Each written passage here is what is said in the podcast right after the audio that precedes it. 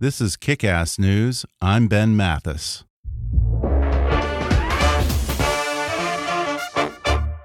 We're sponsored this week by Decode DC, the podcast that gives you an honest look into how politics affects your life.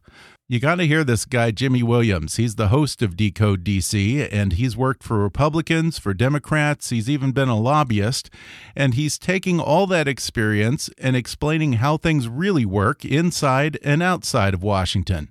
Decode DC is smart, often surprising, and challenges the conventional wisdom. Now, you know I'm a politics junkie and I'm a big evangelist for podcasts. This one is one that I've been listening to for a while now, even before they became a sponsor. And one recent episode that I really enjoyed was all about moving day at the White House and what it's really like, told by someone who actually survived to tell about it. Did you know that when the presidency changes hands, just like it did a week ago, the White House only has five hours between the time the outgoing president leaves for the inauguration and the new president returns from the inaugural parade to get the old president and his entire family and their stuff moved out and the new one completely moved in. Fascinating stuff.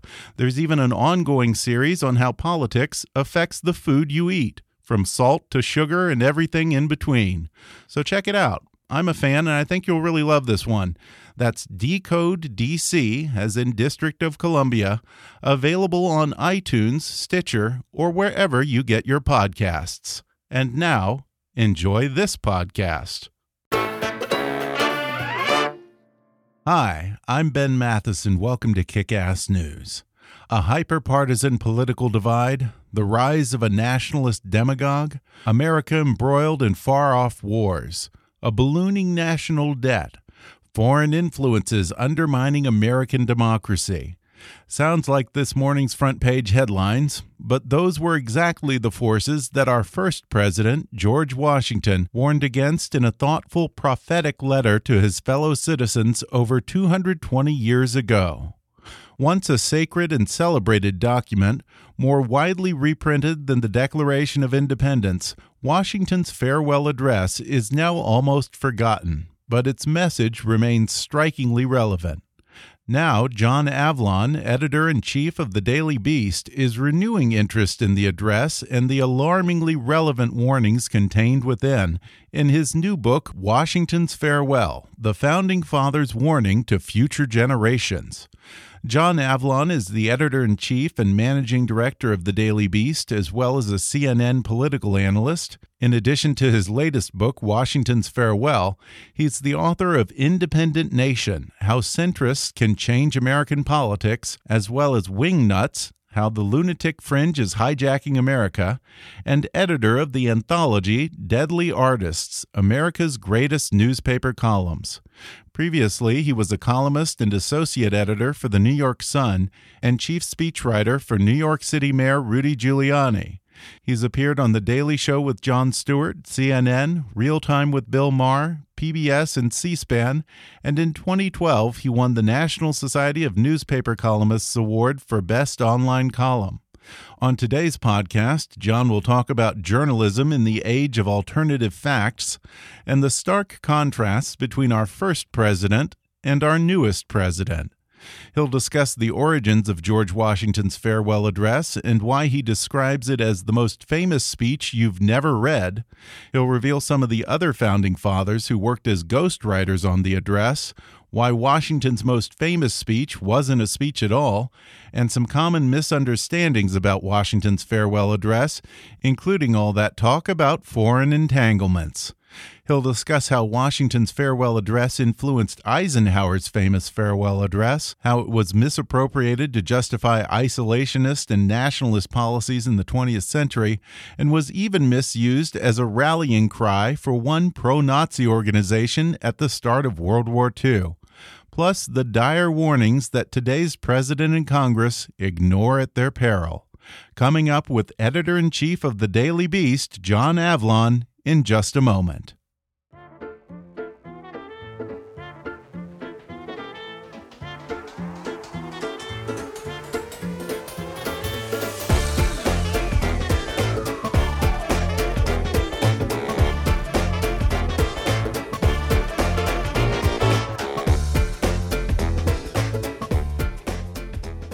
Today I'm talking with John Avlon. He's a CNN political analyst and editor of the Daily Beast.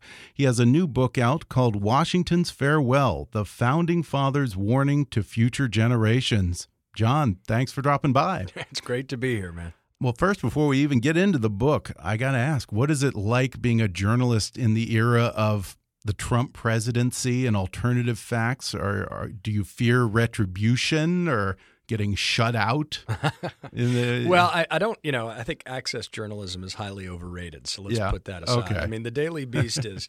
Um, you know, we do over a million readers a day. Um, we've more than doubled since I became editor in chief uh, four years ago, and, and our focus is on original reporting and sharp opinion at the intersection of mm-hmm. politics and pop culture.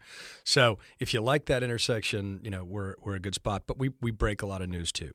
Um, early on, we were uh, early principled, unapologetic critics of Donald Trump. Um, I previous to being a journalist uh, and author, you know, I, I would uh, worked for Rudy Giuliani when he was mayor of New York. So it's very important to me. I was his chief speechwriter during during 9/11. Um, it's very important to me that we are true to our word to being nonpartisan but not neutral. Mm-hmm. By which I mean that we will hit both sides um, in politics as the facts require, but we won't drift into on the one hand, on the other, kind of moral relativism, which I think muddies the waters. Um, I think Trump um, represents something uh, new, different, and dangerous in mm politics. Uh, mm He ran, I think, objectively a demagogic campaign, by which I mean uh, the classic formula I use. Um, and I wrote a book called Wingnuts a few years ago, which sort of got into some of this. Uh, the, the demagogue's classic formula in any time, any place, is us against them. And that seems to be sort of reflexively uh, how he approaches things. And unfortunately, it seems to have continued since he reached the office. If you're a history nerd like me and you, um, you know, there's the idea, which I think is largely borne out in history, that the office changes the man more than the man changes the office. The mm-hmm. office itself ennobles. That's what I'm hoping for. Well, in the first, uh, you know, two weeks or any indication, I, I, wouldn't, I wouldn't too much put too much stock in that hope. Trump's going to Trump. Um, I think it does represent a real challenge because he has a well documented um, um, he doesn't have a very close relationship with uh, what would objectively be called the truth. And when Kellyanne Conway and other folks call, trot out alternative facts, mm-hmm. um, that's that's dangerous, right? In, a, in an Orwellian yeah. sense. And and and the and the very clear idea uh, advocated by Steve Bannon and others, which they're at war with the media. Um, I think what they're really at war with is the truth. And I feel a certain mm-hmm. degree of compassion for people who are working for him because there are good people working for him. He's made some very good cabinet picks, I think. Really? Um, yeah, Jim Mattis and I think Jim yeah. Kelly are, are, very good. Okay. Um, but um, it, you know, to some extent, in in that hothouse environment, um, what we know from history is the character of the president matters more than anything else. Yeah. And if um, the loyalty test becomes whether you're willing to lie for me in mm-hmm. public, that's a very difficult situation to put people in who want to serve yeah. their country.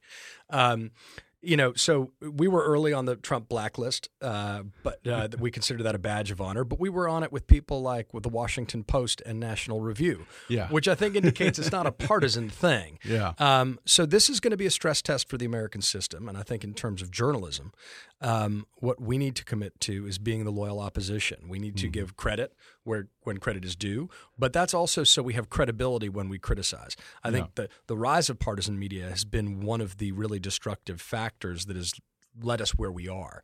Um, and and fake news is really kind of that confirmation bias colliding with clickbait, and the fact that the administration as a tactic seems to be trying to call everything they disagree with fake news. Yeah. New York Times, fake you know, news. Uh, CNN. CNN is fake the news. The Daily Beast. Yeah. You know, that's an intentional. Meanwhile, some guy blogging in his basement is suddenly has enormous credibility. Apparently. Well, it, well, and, I and, and, I think I think the danger there is is that it's no longer partisan news; it's propagandistic, right? Mm -hmm. It's no longer whether you have an ideological worldview which agrees with mine. Yeah. It's um, how how much are you willing to play fealty and advance a, a certain uh, administration's yeah. agenda. That's very dangerous because the whole purpose of blurring the line between legitimate journalism and fake journalism, between truth and lies, is to ultimately elevate people um, who are uh, more in line with your worldview. That is. Um, is is a very dangerous thing that has Orwellian overtones. We should take it very, very seriously. The one thing I take comfort from is that the Constitution um, mentions doesn't mention political parties. It does mention journalists, and I think all of us are going to really need especially yeah. in the entertainment world, and and I think the people who are really committed, lifelong public servants. Um, we're going to need to strengthen institutions to be a a check and balance against yeah. uh, this president's worst impulses. Yeah. And I think civic education, which I know you're passionate about, is a big deal. We need to emphasize that more. I think what the administration doesn't seem to understand is that the press isn't against Trump. I mean, the press is for the truth. Yes. I mean, objective truth. And the only reason the two of those are even at odds is entirely Trump and his administration's own doing. uh, to, to, to, a large extent, yes. You know, I mean, I, look, I've always said journalism, the media doesn't have a liberal or conservative bias as much as they have a conflict bias. Mm-hmm. And that's built into the idea of what's news is what's new. Donald Trump understood that instinctively and yeah. really exploited it and sucked up a lot of the oxygen from the campaign where people like John Kasich or Jeb Bush, who were trying to run sort of high minded policy driven campaigns, couldn't get arrested. Um, so, to some extent, he aimed right for the media's Achilles heel. But make no mistake, what's being advanced is something more serious than favoring partisan news. I mean, mm-hmm. when when National Review's on your blacklist, that's about something different. Yeah, uh, it's about uh, considering considering dissent disloyalty. That is incredibly dangerous. And the other thing that tends to be blurred right now is what has historically been the difference between patriotism and nationalism. They are different in America because America is based on an idea and an ideal. Um, and if we blur those two, that is to our great uh, misfortune as a nation, as a beacon of freedom around the world. Yeah, and I think that that's a great segue into the book Thank here. You. I try to. I try to provide good segues whenever I can. Um, you know, one of the things that I think I found most amusing about it is you talk about Washington's first draft, his original draft. and he was originally not going to serve a second term. He was pretty much fed up with politics. And in his original draft, it's almost Trump like in that you talk about him feeling sorry for himself and complaining about it. And this is his farewell address. He's like moaning about being treated unfairly by the press. like he had some axe to grind. Oh, um, he had access to grind. Yeah. um, it, but you know, that's one of the fun things about this book, and it's a fascinating story, right? You know, mm -hmm. you know, even if people are political nerds, what I don't think, and I count myself among them, uh, proudly so. Um, I don't think people appreciate that Washington, George Washington's farewell address was the most famous speech in America for the first 100, 150 years of the Republic. It was more widely hmm. reprinted than the Declaration of Independence. Wow. And um, eh, that just gives a sense of its centrality. It was mandatory teaching in America's public schools, particularly after the Civil War, to help reunite the nation. Um, this was civic scripture, and it has fallen out of favor. But as you say, its lessons, its warnings, and that's Washington sets up the tradition of the presidential farewell warning. Um, because he was very explicitly trying to send a message to future generations. Um, and he did it with Alexander Hamilton and James Madison. Madison did the first draft, Hamilton did the second. Right. And he's kind of getting the Federalist Papers authors, the band back together. John Jay makes a cameo as an editor yeah. later back in there. But, you know, this is as a result of the lessons that he learned in his presidency, his lifetime, and his understanding of history, particularly the history of democratic republics. Mm-hmm. The founding fathers were enormously obsessed with history. Um, because they wanted to learn from how past democratic republics had failed. And Washington said, look, in my memo to future generations, this open letter, which I'm going to publish in a newspaper, the American Daily Advertiser, September 19th, 1796, um, he says, These are the forces that have destroyed democratic republics before hyperpartisanship, excessive debt, and foreign wars. And when you dig into those, it, it, gets even more eerie. When he's talking about hyperpartisanship, he's talking about political factions. That's the term Madison always used in Hamilton. Um, he's warning that these self interested political factions that elevate sort of special interest over the national interest um, would uh, be used to divide the country and make democracy more dysfunctional. He talked about, uh, he called the people who try to divide the country uh, pretend patriots because he knew sometimes they do it under the argument that they were really the true patriots. Um, but he said, no, if, the, if anyone tries to divide us, they're not real patriots. And he said, the danger is that the ensuing dysfunctional democracy will make citizens so frustrated with the inefficiency and ineffectiveness of government that it will open the door to a demagogue with authoritarian ambitions. That's a warning. Um, excessive debt is something that you know yeah. I think illustrates how conservatives and liberals can both find things to love in this speech. Yeah. But Washington and Hamilton, particularly as Treasury Secretary, Secretary knew that uh, excessive debt is a force that has always toppled mm. empires. Was that his major contribution? Because you say that Alexander Hamilton and James Madison were kind of the ghostwriters of the sure. farewell. I'd be curious what they specifically contributed. Well, Mad Madison does the first draft at the end of Washington's first term because he does want to retire, as you say. And and mm. one of the fascinating things in looking at these drafts and, and looking at him is you know, we do ourselves a disservice when we put the founding fathers up on a pedestal. Mm-hmm. Um, they were flawed humans, and and, and yeah. recognizing their frailty makes their wisdom more accessible. It makes them more great in my eyes, not less, because they don't seem so distant. Yeah. Um, but you do get raw Washington. I mean, he's a man in physical and psychic pain. And he is frustrated by the rise of partisanship, and he's frustrated being attacked in the newspapers. Um, and he is really worried to watch his surrogate sons in the cabinet really square off against each other and try to start parties against his wishes. Remember, Washington is our first right. only independent president. Right.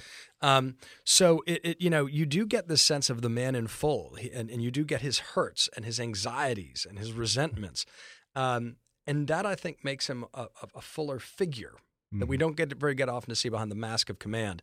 But Hamilton and Jefferson hated each other. The one thing they right. agreed on is that Washington could not leave after one term. They were very afraid of civil war even then. Yeah. And so we stayed on. And by the time the second draft came around, Jefferson and Madison had already been exposed as trying to undermine Washington's administration. And he and Hamilton worked on the second draft almost exclusively. It's fair to say that most of the words are Hamilton's, the ideas are all Washington's, and he had the final edit and he did it very precisely. He was very mindful of the edits he made. And he's a much better writer and thinker and I think a wiser man than we often re uh, regard him today. Yeah, and you talk about his obsession with personal character um, and, and building his personal character over the course of his lifetime. Uh, you say that the farewell, in some ways, a similar rumination on what the character of the nation should be like. Um, what I found interesting is a while back I had read a little book that he had written of etiquette. Oh, the when rules he was of very, civility. Yeah, when he was very young, all about personal decorum and how a gentleman should be. And in reading that and in reading the farewell, it's funny because they kind of strike somewhat similar chords. Yeah, I mean, look, Washington understood what we were talking about at the start of this conversation that character matters above all. And he was very consciously trying to create the character of a nation while also creating his own character. He was mindful of the fact that his most precious asset was his reputation. Mm-hmm. And he really believed in cultivating character, his own and the nation's. Keep in mind, the word he uses most in, in the farewell address is citizen. And he, the idea of American citizenship was new. There was no national character. Part of Washington's yeah. effort was to unite these disparate colonies that really thought of themselves as states first. And he was he kept saying uh, consistently what unites us is more important than divides us. We are all Americans first, and um, without the the, uh, the, what later became America First, which is another story in the book that we can discuss. But he was very focused, and he was very worried about the rise of regional political parties for that mm-hmm. very reason. He really wanted to create a national character, and he knew he needed to do so through the strength of his own example. It's an enormous burden on one man, but he yeah. wore it, and it reminds us too is sometimes we devalue character. You know, you're you're a Hollywood guy in addition to being a politics nerd. And one of my favorite quotes is from the movie Pulp Fiction. Uh-huh um, where uh, the character Winston Wolf, remember him? Oh, wait, which one's that? Wolfe. He's, he's, so he's the fixer who comes in at the end. Oh, yeah, yeah, yeah. Right? Yeah. he's got a great line. Um, just because you are a character doesn't mean you have character. and I think that's uh, worth us remembering that, today. Yeah, too. that could definitely apply to someone I know. Maybe, yeah. Um, oh, but, but Washington, you know, the book begins with a, with a line from Jefferson um, that I think can't be reflected on too much. Um, he said, the virtue and moderation of a single man probably stopped this revolution from mm. being subverted av- as most others have by the, uh, of, the liber- of the liberty it was intended to establish. Which is to say that Oliver Cromwell and after uh, Washington's death, Napoleon, that that was the right. life cycle of revolutions. Right. That the, the, the military leader became a Republican head of government and then seized power and created a new form of despotism. Right. And Washington was so mindful that America needed to walk a middle line between monarchy and the mob. And that was his great contribution. And it was rooted in his own character, virtue and moderation. Something else we've forgotten in politics is that he, like many of the founding fathers, considered moderation a source of great strength in a democracy, political strength because it was rooted in classical wisdom. Mm-hmm. And that's something he tried to live by and exemplify as well. Yeah, that was interesting when you talk about how he was just as much worried about out and out anarchy like we saw in France. Yep. As he was about demagogues or another monarch in America. Very explicitly. And to yeah. Jefferson's great discredit, he backed kept on romanticizing the French Revolution right. long after it was revealed to be a new form of tyranny. Heads were being lopped off at a rate of minute, uh, you know, one yeah. a minute in the streets of Paris, and he mm. still sort of, you know, he sent this horrible letter back saying, you know, that oh well, you know, I, I it takes a few eggs to break an omelet. You know, you got to break a few eggs to make an omelet. Saying, you know, it's terrible these people got murdered, but it's in the greater cause of liberty. And Washington was appropriately horrified at the human cost and realized we needed to walk a middle path. And because, of course, the interplay between anarchy and tyranny was clear to him, as it had been throughout history. Anarchy leads to tyranny. Mm-hmm. That's, you know, and the extremes tend to feed off one another. And Washington was trying to calm passions and keep us focused on developing a character as an independent nation. He wanted to make sure we grew in military and economic strength so we could remain independent as a nation on the world stage. Yeah. And since you brought up the French Revolution, he mentions foreign influence and foreign wars specifically. Um, certainly, we can see examples of foreign influence right now in the last election. What countries and what kind of influence or conflicts was Washington specifically worried about then in that particular time? Well, because because I think your your your listeners will appreciate this. Let's go a little bit deeper in this. Um, what he's specifically reflecting on is his frustration over France. Mm -hmm. um, you can't really appreciate the political divides in our country without understanding that the debate over the French Revolution among the founding fathers was foundational. Washington issued a proclamation of neutrality. Remember, I said he wanted to walk a middle ground between monarchy and the mob. He did not want to throw his lot in with England or France because he realized if America was simply a proxy for these larger powers, that right. we'd get gobbled up. And already, yeah. people assumed we would fail. Every Democratic Republic had failed. Nobody thought a Democratic Republic could win, succeed on a, our scale. That's the other thing. People mm-hmm. thought maybe a couple Swiss cantons can pull it off, but not us. if you go back to ancient uh, the history of ancient Greece, and Madison and Hamilton were very mindful of this. There were a number of cases where ancient Greek city states were able to unite against a common enemy, but then in the particular case of King Philip of Macedon, Alexander the Great's father, he would try to start winning over politicians in these city states. He'd start offering foreign aid, bribes, and he would start dividing popular opinion. And then when the country was sufficiently divided, he would come in and take it over. And even as Washington was president, Poland had the first written constitution in Europe, and it um, Russia bowed off a bunch of members of the Polish parliament and agreed, got them to agree to a series of partitions to the point where Poland became a skeletal state and was easily taken over. Washington knew that we had to avoid falling into the trap, and yet he was particularly irritated that France dispatched an agent, an ambassador, to come in and try to foment rebellion and revolution against his government because he insisted on being neutral. There were riots in the streets. There were broadsides about Washington being marched up to the guillotine. They were right. being funded in part and supported by partisan newspapers backed by Jefferson and Madison. And he was infuriated at this. And so that's what was in his mind when he wrote this warning. So when he writes, we need to be mindful of the dangers of foreign powers trying to interfere in our domestic politics and influence popular opinion because their aim will be to subvert our sovereignty. Vladimir Putin didn't make up that playbook, people. It's old. it's as old as the hills, and Washington was warning about it. And when I was writing the book, I there's I, I couldn't have known how relevant that would be. It seemed distant. Yeah the foreign wars point seemed more relevant, yeah. and yet here we are. We're going to take a quick break, and then I'll be back for more with John Avlon, editor of the Daily Beast, when we come back in just a moment.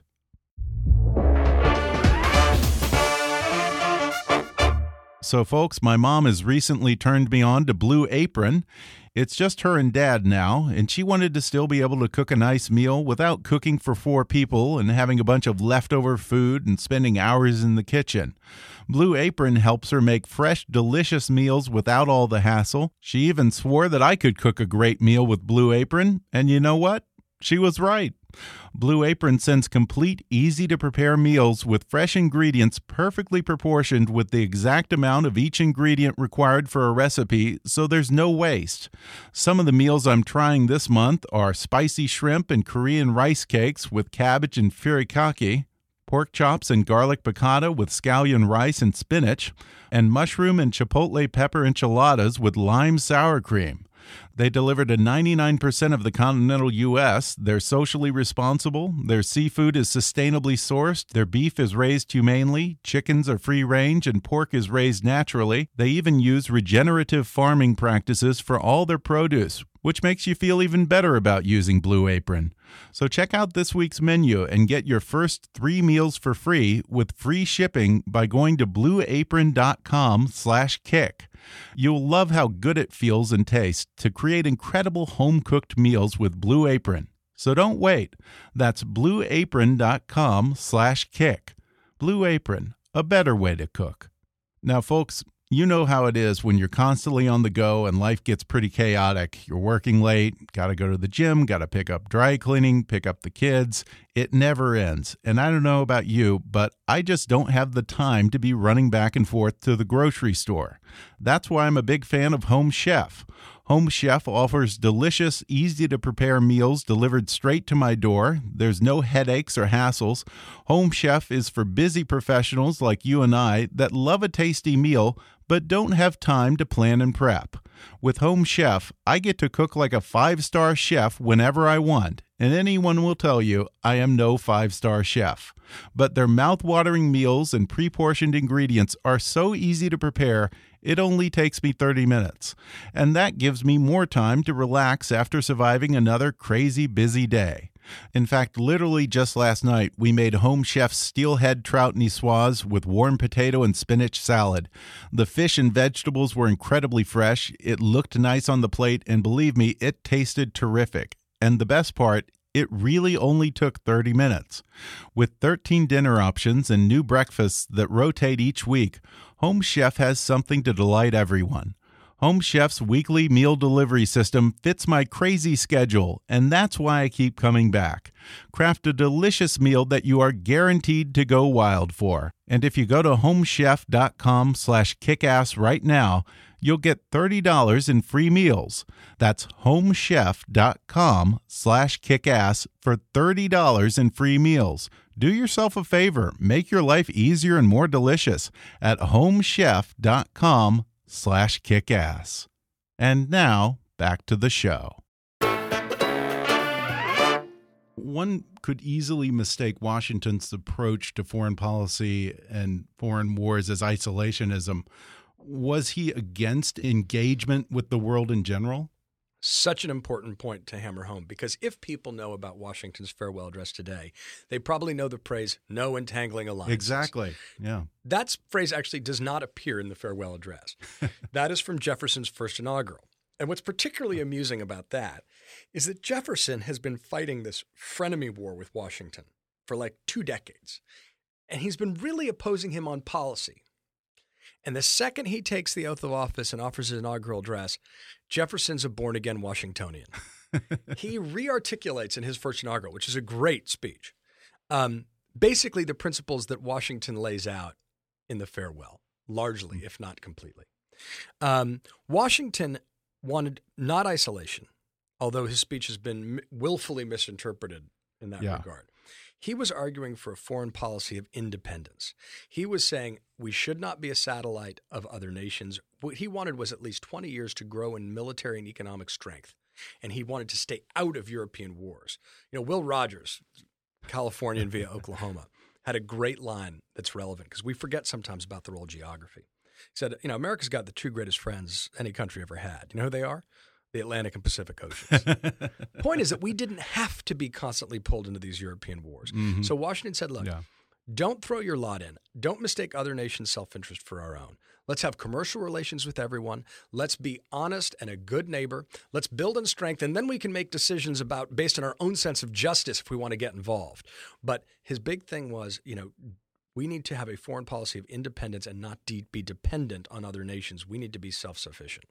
Yeah, you probably couldn't even envision America being a world power like we are. I, I wonder if if he were alive today, I wonder if there would perhaps be a corollary to so these warnings. Th- these are yeah. great and almost impossible questions. Right. You know, people, you know, sometimes say, you know, what would Washington say today? And I'd say, look in an airplane and say, Iron Bird. I mean, you know, yeah. you know, the point being yeah. is that he, you know, obviously he we, he could not have anticipated the technological advances that have shrunk mm-hmm. distance.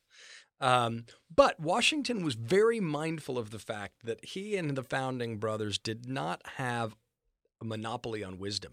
There's a, you know, we're going to have a new Supreme Court nominee in a few days. Um, and uh, there's a great line that I use in the book where he's talking with Bushrod Washington, his nephew, who became a Supreme Court justice, about the Constitutional Convention. And he said, Look, you know, I don't believe that uh, we, the founding generation, have more wisdom than anyone who's going to come past. He was not a strict constructionist or originalist in that way. What I think the point of Washington's wisdom is, and the way he intended it to be used, is as principles and guidelines, not rigid ideological straitjackets. Very clearly, though, he says about foreign policy, you know that he wants us to gain in, gain strength. He does not want us to mistake other nations' self interest for our own. Mm-hmm. Um, but he he also says, look, once we're strong, we may decide that we want to get involved in a conflict, but at least we'll be doing it based on our interests and our sense right. of justice. Yeah, and that's a crucial distinction that I think skates to where the puck's going. The reason the farewell address falls out of favor is over the debate about whether America should enter World War I 100 years ago.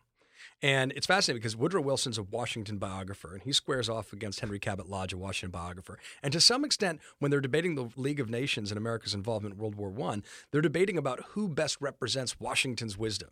Washington, by the way, also a big advocate of peace through strength, mm-hmm. um, you know, because that's a degree of self sufficiency.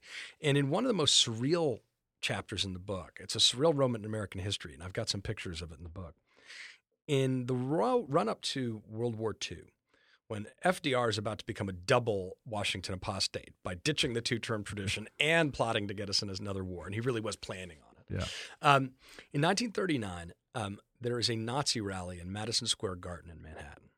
The German American Bund puts it on and they put a 30 foot banner of George Washington at the top of the garden, surrounded by swastikas. And a guy dressed wow. in SS uniform comes up and he gives the keynote speech, and it's all a riff off Washington's farewell. And he says, Look, Washington told us to be focused on religion and mindful of excessive debt, criticizing the New Deal. And he said also, don't be involved in foreign wars. Now, this is exactly the pretend patriotism that Washington warned about. The guy's invoking Washington, but he's actually taking money from the, the Hitler and the Third Reich, and and he's not looking after American interests. Although he's trying to wrap himself up in Washington's wisdom, and it's a really odious uh, misappropriation of the speech, and the, the, the images themselves look like something out of Twilight Zone or Dark Mirror. I mean, it's really surreal.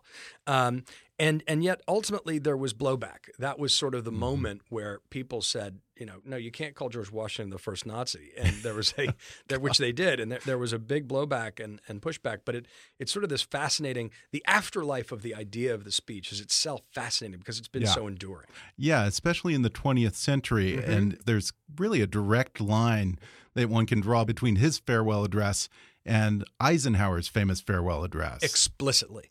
And this is one of the great things. I mean, I, I like Ike. I'm, I'm, I'm you know, I'm an Ike kind of guy.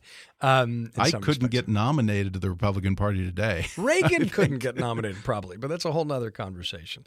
Um, Ike uh, very much identified with Washington. He was a soldier. He'd never held elected office. If it was up to him, he would have been an independent. He thought about running for reelection as an independent. Um, and when it came time for his farewell address, um, his speechwriters, and I, I found a, a, memo that hadn't been published previously, um, started talking about how the Washington's farewell should be the basis of it. Um, particularly, he was, you know, the fiscal discipline point was something that both Washington and um, Eisenhower cared about. They both worried, incidentally, about overgrown military establishments. Mm-hmm. Um, but he uh, Ike really imbibes the idea of the presidential warning. And of course, his warning is against the military industrial complex. And that certainly has shown itself to be prescient. Um, but, but Dwight David Eisenhower was absolutely basing his farewell explicitly on Washington's farewell. And that's part of why this is such a jewel. I mean, Washington yeah. is consciously trying to bridge the past, the present, and the future. And there's so much in this speech and it's amazing that it was memorized in high schools for 100 years and you know public schools yeah that was interesting it's stunning but at different points different people have picked up different things lbj talked a lot about its warning about public education, the importance of education, right. enlightened opinion in a self governing people. Washington wanted to build a national university. He was the least educated founding father. He was very insecure about it, but he was a passionate autodidact. And, and he really understood that an educated citizenry was necessary to self government. Ronald Reagan always quoted uh, the farewell on religion including in his famous speech mm-hmm. at Moscow State University. Um, and, and so you see different people at different times pick up different bits of wisdom. And I think it speaks to what an enduring American jewel it is. You can see yeah. it from different angles and take yeah. something new and meaningful. Um, does it do a disservice when politicians cherry pick what they want to bring up about it? The, the way I organize the book is I, I, tell the story of the creation, and the second section is what I called Washington's Pillars of Liberty, mm -hmm. and and that was a phrase he used, Pillars of Liberty. And what's interesting about the way founding fathers understood the word liberty, it's worth a second. Freedom and liberty are related but different. Freedom can be a state of nature. Liberty requires a degree of self discipline. And that's what Washington was trying to tell people in a self governing society. And so when he, we cordon off the importance of national unity, the importance of political moderation and, and fighting against factions, the importance of fiscal discipline and avoiding excessive debt, the importance of religious pluralism, which he was passionate about. Um, he was not an orthodox believer in Christianity. He refused to take communion, and he, you know his views on faith in some ways are very contemporary in some ways. Huh. But he was passionate about the importance of religious pluralism in providing a basis for virtue in a self-governing society, the importance of public education, the importance of foreign, uh, you know, a foreign policy of independence. These can be taken at different times. They will have different applicability in different eras. I, I, think the only thing that I think becomes odious is when people try to say that they are representing the founding fathers and George Washington wholesale. Mm-hmm. The point is, is that this remains a speech that liberals and conservatives can find things to identify with, and it reminds us that nobody owns, you know, no political partisan or ideology owns, you know, the American flag, the Bible, or George Washington, the founding fathers' legacy. But it remains a speech that can unite us. It can provide common ground and common purpose. And God knows we need that right now. Are we seeing it misappropriated now into Trump's case for nationalism and isolationism? In contemporary accounts, are you seeing any references to it? Well, you know, our our our, our current president um, uh, doesn't appear to have spent a lot, if any, time on presidential biographies. Yeah, he didn't spend any time on his own biography. No, no, he had a ghostwriter. He, he, literally doesn't. He, it's just no, he doesn't read. Yeah, he watches TV. So um, there are not a lot of historical allusions he's making willy nilly and and and, yeah. and, and misappropriating. I do think it's unfortunate because there are things. You know, Washington's vision of foreign policy is probably not terribly different from what many Trump supporters might imagine. Um, although you know he gave a very protectionist, isolationist inaugural address, but um, you know, I, I, I think that so he hasn't committed the sin of misappropriating Washington yet. Um, he's he's not so likely to do so. But I think that itself raises a really important point that you and people who love politics and history really need to hammer home. We need to understand our history, particularly at times like right now, when things are unsettled, when there are, are, are, rapidly changing norms, history provides a sense of balanced and perspective, which is the thing we have least mm-hmm. of in our mm-hmm. politics. Yeah. And I think that now is a time for first principles. Now is a time to reflect on enduring American values because they can help create a sense of a deeper keel in the debates we have right now. You know, we'll get through this. We've had difficult times in the past, and and and and um, but but that's why we need to read history. We can get a little bit of perspective, a little bit of courage. Um, a little bit of wisdom. And that's explicitly what Washington was offering. You open it by saying this is the story of the most famous speech you've never read. Why do you suppose that it did fall out of favor or, or mm -hmm. just kind of disappear off the landscape? What happened there? I think first it's the legacy of of the First and Second World War, where okay. Washington's speech had been mis willfully misinterpreted by some to be an argument of, of something like isolation. Okay, so it goes back to that. So it goes back to that, and you can really see Washington gets knocked off his pedestal. He's not in, invulnerable, um, especially after the First World War, which was, uh, from an American involvement standpoint, relatively brief. Um, but also, it's six thousand words. The fact that you know, you remember Joseph Campbell, the guy who wrote The Power of Myth, which right. inspired Star Wars. Right. Yeah he uh, in the power of myth he talks about how as a young man he was taught to memorize and diagram the speech that was a form of inculcating civic myth right? 6,000 words. I mean, the Gettysburg Address basically took its place. Gettysburg Address is 272 words. The Washington's farewell is 6,088. And it is a pretty steep climb. Um, and and I think you know, as I say in the book, it's kind of the Old Testament to the Gettysburg Address's New Testament. Oh, interesting. That, that it's a yeah. rules of behavior dispatched by a distant God. uh, whereas the, the Gettysburg Address is very explicitly sort of a poetic rumination on life after death. Mm-hmm. And so it really is the New Testament. And, and it's just much more accessible in the way that Lincoln, in some ways, was more relatable. Mm-hmm. But Washington's is the foundational wisdom. It's yeah. the Old Testament. And we really do need to rediscover it. There were so many surprises in this book. One of them was I have always had this idea in my head, this image of him giving some sobering, stirring speech with a swell of music before Congress or a big crowd of people. It was never a speech. He, no. he actually didn't like giving speeches. It was published in a newspaper. What was the significance of this? And also, what was the significance of the specific newspaper he chose to publish his farewell address? That's a fascinating story. Um, you know, it's amazing. Um, there were 100 newspapers in America at the time. Many of them were partisan. Um, and it's a reminder that, you know, that's been with us for a while as well. Um, I mean, Jefferson and Madison hired an editor of an admin of, to to start an anti-administration newspaper, while Jefferson was Secretary of State and the editor of the paper was working as a clerk in the State Department. I mean, so the duplicity runs deep. Um, he chose the American Daily Advertiser. Um, he's in the executive mansion's in Philadelphia at the time. Right. And um, the advertiser was unique in that it was not a partisan paper because he could have gone with pro administration partisan papers. Right. But he, interestingly enough, chose not to do that. He wanted to create a document that was beyond partisanship, even at the time. And the American Daily Advertiser, in part probably because they had uh, uh, congressional printing contracts, the, print, the publishers, and the printers, um, tried to stay above the fray. And Washington, that's what Washington was trying to do. So he um, went back and forth and really spent September of 1796 working on this. And there's a great letter I discovered at the archives at Mount Vernon, which was enormously helpful in, in, in, in researching the book, where his step granddaughter Nellie recounts him writing it and making edits. And it's this amazingly evocative thing. He calls in the publisher, uh, David C. Claypoole, and says, Look, you know, I'm giving you the scoop of the century here. I'm going to step down from power, which is the most revolutionary act. I think people don't appreciate yeah. that. That is the revolutionary act. Um, and and the two go back and forth. The Daily Advertiser's offices are just a few blocks away from the executive mansion. And finally, Claypoole brings it the back, the final final, and he doesn't want to part with it. And Washington, very uncharacteristically, says, "Fine, you can keep it." uh, which is crazy. And then the draft is thought to be lost. But the point was is that Washington was also consciously trying to draw a distinction between European kings. Mm-hmm. Monarchs would say uh, offer addresses in front of you know the Parliament. Washington right. wanted to reach directly the American people, and he addressed the speech to his friends and fellow citizens which was surprisingly familiar for George Washington, I think. Yes, it was.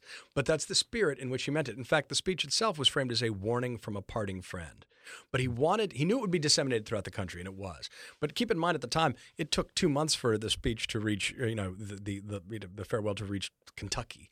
You mm-hmm. know, I mean, things traveled relatively slowly.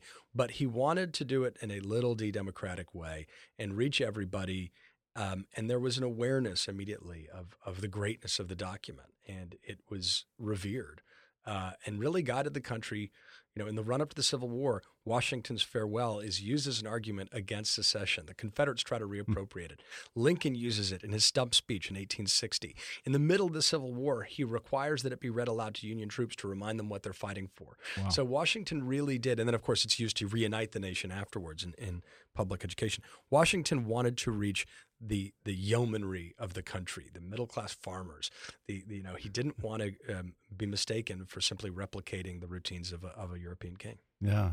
Well, before we go, if you could sum it up, what do you think is the message in the farewell address that should be most urgently heeded right this second? I think the warning against hyperpartisanship mm -hmm. as which no one has heated at all no, for 200 I mean, years. You know, well, I mean, you know, you've had certain um, elected leaders in times that have consciously stressed trying to counteract polarization. Mm. Polarization has gotten worse over the last few decades. You know, um, in that post-war period between Truman and Eisenhower and JFK, You know, we had a, a long stretch where divided government was not dysfunctional at all. We got great big things done from mm-hmm. the Marshall Plan to civil rights bills to you know welfare True. reform. Um, but I think it's creeped into the water to a point where we don't realize that this is a deviation not only from our best traditions, but it has been an existential threat to republics in the past, and the founding fathers, who are often used to excuse people's partisan uh, excesses, really were very cognizant of it. That when fellow citizens are set against each other by people with their own agendas, that they're not reflecting the national interest. Um, that that has been one of the ways that democracy has been subverted through history, and we need to be mindful of it. And the ultimate check is vigorous citizens. Washington explicitly says that you know Parties may be inevitable, but it is the duty of a wise people to restrain them, lest instead of warming, using a fire metaphor, it might consume and burn the whole house down. Um, everything in Washington's farewell, from the warning about excessive debt to the dangers of foreign influence to the importance of an enlightened citizenry, is remarkably relevant. But I think, particularly in terms of what we, we've reaped what we've sowed, when we undermine the idea that democracy depends on an assumption of goodwill among fellow citizens, that's been eroded. And it's been done so in the spirit of that's just how the game is played. Mm-hmm. It's not right. how the game is played. Yeah. It is actually something incredibly dangerous we are treating as a game. And it is it runs the risk of of really undercutting our birthright that we have an obligation to hand off to the next generation. That's why it's so urgent. That's why it's so transcendent. And that's why we really need to listen to it. It can provide common ground, it can provide common purpose. Um, but that's the key takeaway that I think Washington's warning that we really need to heed right now. Yeah. Well, let's hope that someone in the White House is listening. Once again, the book is called Washington's Farewell The Founding Fathers' Warning to Future Generations. John Avlon, thanks for coming on the podcast. Thank you. It's great to be here.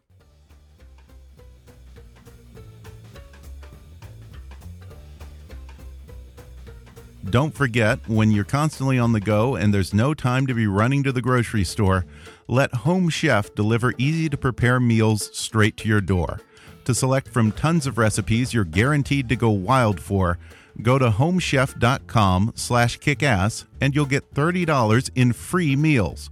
Go to homechef.com slash kickass.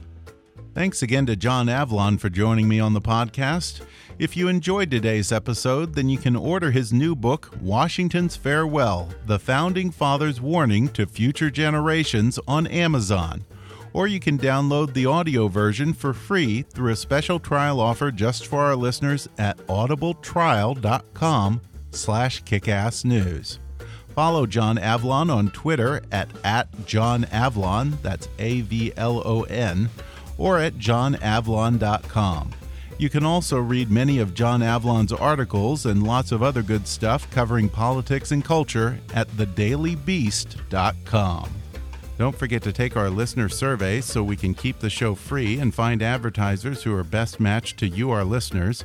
Just take five minutes to go to podsurvey.com slash kick and take the survey. And when you're done, be sure to register for that $100 Amazon gift card giveaway. Be sure to subscribe to Kickass News on iTunes and leave us a review while you're there. You can like Kickass News on Facebook or follow us on Twitter at, at KAPolitics. And please be sure to recommend Kickass News to your friends on your social media. And if you really want to help out, then donate to our GoFundMe campaign at gofundme.com slash kickassnews or click on the donate button at kickassnews.com.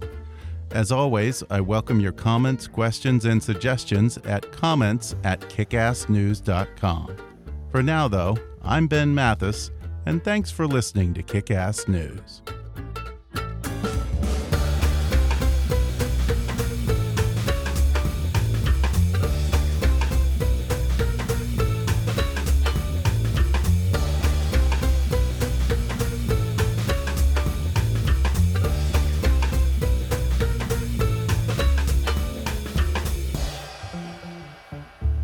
Kick Ass News is a trademark of Mathis Entertainment, Inc.